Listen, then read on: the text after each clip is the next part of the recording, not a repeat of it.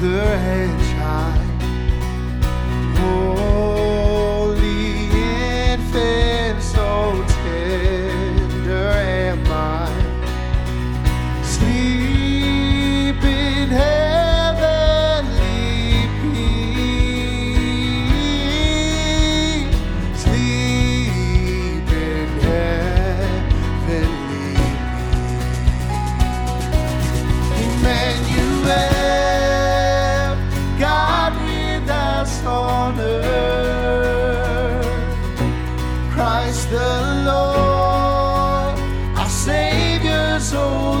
deeper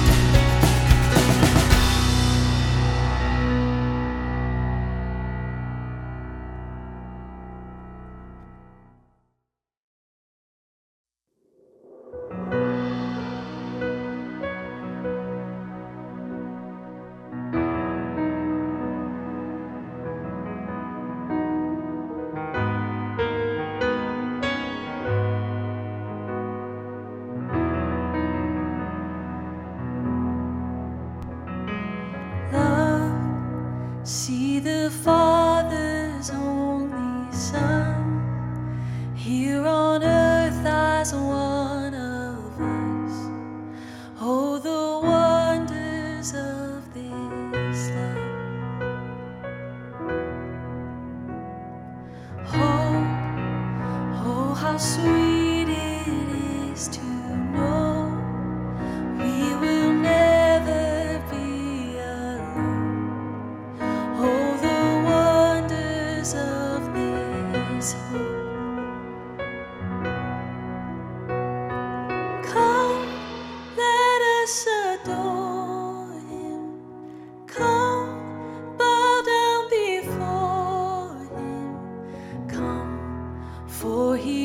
Christ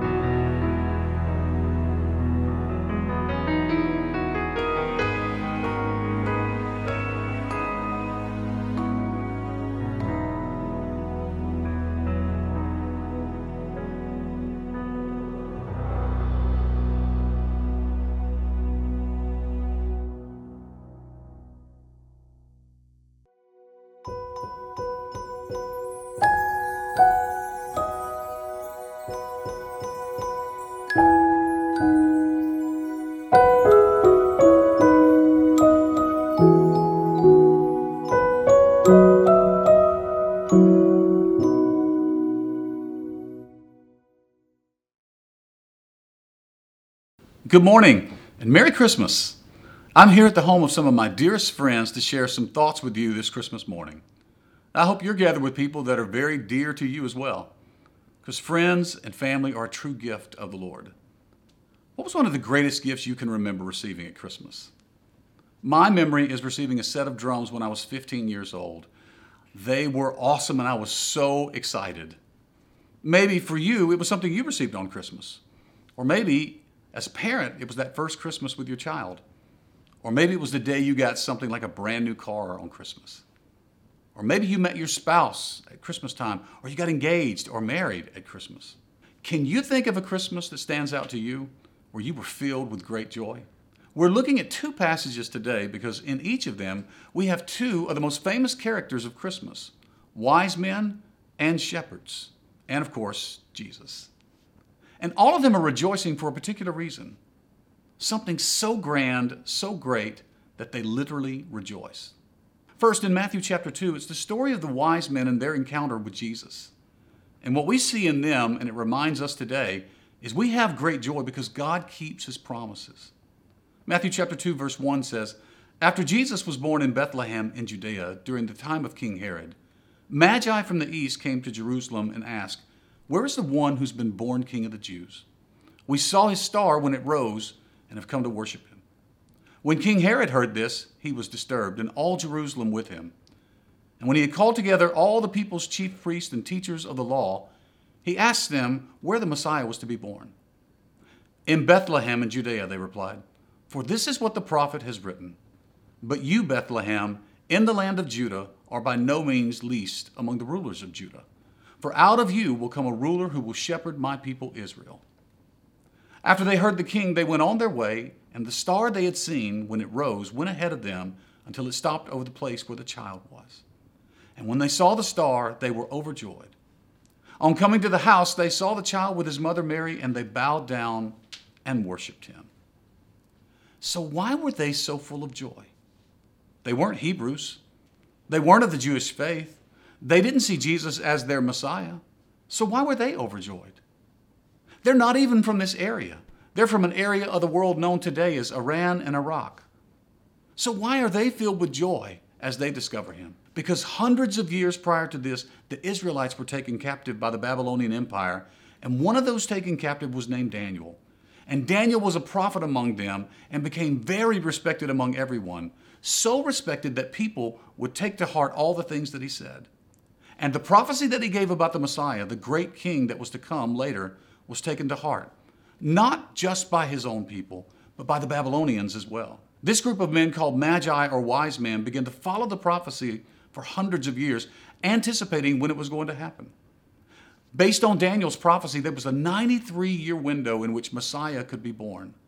So these magi, these wise men, using a mixture of science and religion, followed stars looking for the Messiah, the King of Israel. And after searching for years, they finally see the stars that they have been waiting for and they follow it. And when they get to the place where the star rests, they find Jesus. Now, why are they overjoyed?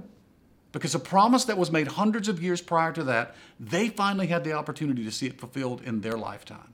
Hundreds of years prior to this, God made a promise and God kept that promise. And they rejoiced with exceeding great joy, the Bible says, because God keeps his promises. Do you know what the statistical odds of God keeping all the promises he makes about Jesus are?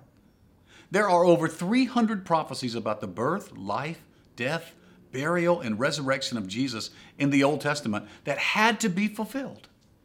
The odds of that are astronomical. The odds of one person fulfilling just eight prophecies are one in one quadrillion. That's a hundred million trillion. Eight prophecies being fulfilled by one person, and that's exactly what Jesus does. There are 48 prophecies about the birth alone of Jesus Christ. The odds of that being fulfilled by one person is 1 in 1 to the 157th power. That's a 1 with 157 zeros behind it. Do you understand? That's the same as if you filled the state of Texas waist high with coins, and somewhere in the middle of all of Texas there's one gold coin, and you walk and randomly stop in one place in Texas, dig down, take a coin out, and you pick the gold coin. That's how statistically impossible it was for 48 prophecies, but Jesus fulfills over 300 prophecies. They don't even make numbers that high. Try to put that in a calculator and it just says error. You know why? Because a computer can't handle it. It's so astronomical. But that's what God does. God keeps his promises even when it looks impossible. Hundreds of years earlier, he makes this promise and they're overjoyed that they've seen the fulfillment. Now, why does that matter to us? Because God has made us promises, and because He knows how to keep His promises, we can be filled with joy, and that joy is celebrated at Christmas because Jesus is born. So, what has God told us? He's told us that He will be with us. Hebrews 13 and 5 tells us, I will never leave you nor forsake you. No matter where you are, God will always be with you. Do you know that God says that He'll be with you even during the most difficult times in your life? Isaiah 43 and 2 says that when you go through deep waters, I'll be with you. When you go through rivers of difficulty, you will not drown. And when you go through the fire of oppression, you will not be burned up, nor will you be consumed, says the Lord God Almighty. No matter what you face, no matter what you go through, you will not be destroyed because God is with you. And when God declares something, it's done. When God makes a promise, He's going to keep that promise. And if He kept the promise to the wise men, and keeps the promises to us, every promise that He has made to you through His Word and through His Spirit will come to pass because He's the same yesterday, today, and forever. And the wise men tell us that God keeps His promises. Luke chapter 2, verses 15 through 20 says, When the angels had left them and gone into heaven, the shepherds said to one another, Let's go to Bethlehem and see this thing that's happened, which the Lord has told us about. So they hurried off and found Mary and Joseph and the baby who was lying in the manger. And when they had seen him, they spread the word concerning what had been told them about this child. And all who heard it were amazed at what the shepherds said to them. And the shepherds returned, glorifying and praising God for all the things they had heard and seen, which were just as they had been told. When I lived in Birmingham, someone took me to this fancy elite restaurant that required a membership to dine there. And during our meal, I noticed someone walking towards us, and he looked very familiar. As I'm trying to engage in this conversation, the familiar looking person was seated right across from our table. And I realized who it was. It was Bart Starr, the NFL Hall of Fame quarterback for the Green Bay Packers. He lived in Birmingham. Turns out he was a member there and dined there several times a month. Now, it was really difficult for me to stay focused on our conversation knowing that Bart Starr was that close to me. Has something like that ever happened to you? Did you know that the shepherds had been watching these sheep meant for the temple sacrifice for months and years? And an angel of the Lord appears to them and says, A Savior, a Messiah, the Lord, has been born tonight, right over there. It was literally a 15 minute walk to get from the fields where the shepherds were up the hill to Bethlehem. Can you imagine going through your routine where everything feels mundane? thinking things are just hopeless. And then someone appears and says, God is closer than you think, and He's right there. So the shepherds go encounter Jesus, and the Bible says that they are overjoyed to such an extent that they tell everybody they can about what they have seen and what they have heard. That's the answer for the things that you encounter even today. The seasons that feel dark, the times that feel mundane and routine, and you wonder where God is, the times where you're going through difficulty, Christmas proclaims to us that God is closer than you can ever imagine. The shepherds discover him and are filled with absolute joy. Why? Because Jesus is closer than you think. As the old saying goes, he's literally as close as the mention of his name. You may not know theology, you may not know a lot of Bible verses. You may say, I don't even know how to pray. But I'm telling you, if you know how to say the name of Jesus and bow in worship to the one born King of Kings and Lord of Lords, you know enough. This Christmas morning, may you be filled with joy as you remember that God came close to us so that we could live close to Him. For my family and the Mount Paran North leadership team, Merry Christmas. In a moment after I speak a blessing over you, stay tuned for a fun video from our staff. Now, the Lord bless you and keep you. The Lord make his face to shine upon you and be gracious unto you. And the Lord turn his face towards you and give you peace. Merry Christmas, everybody.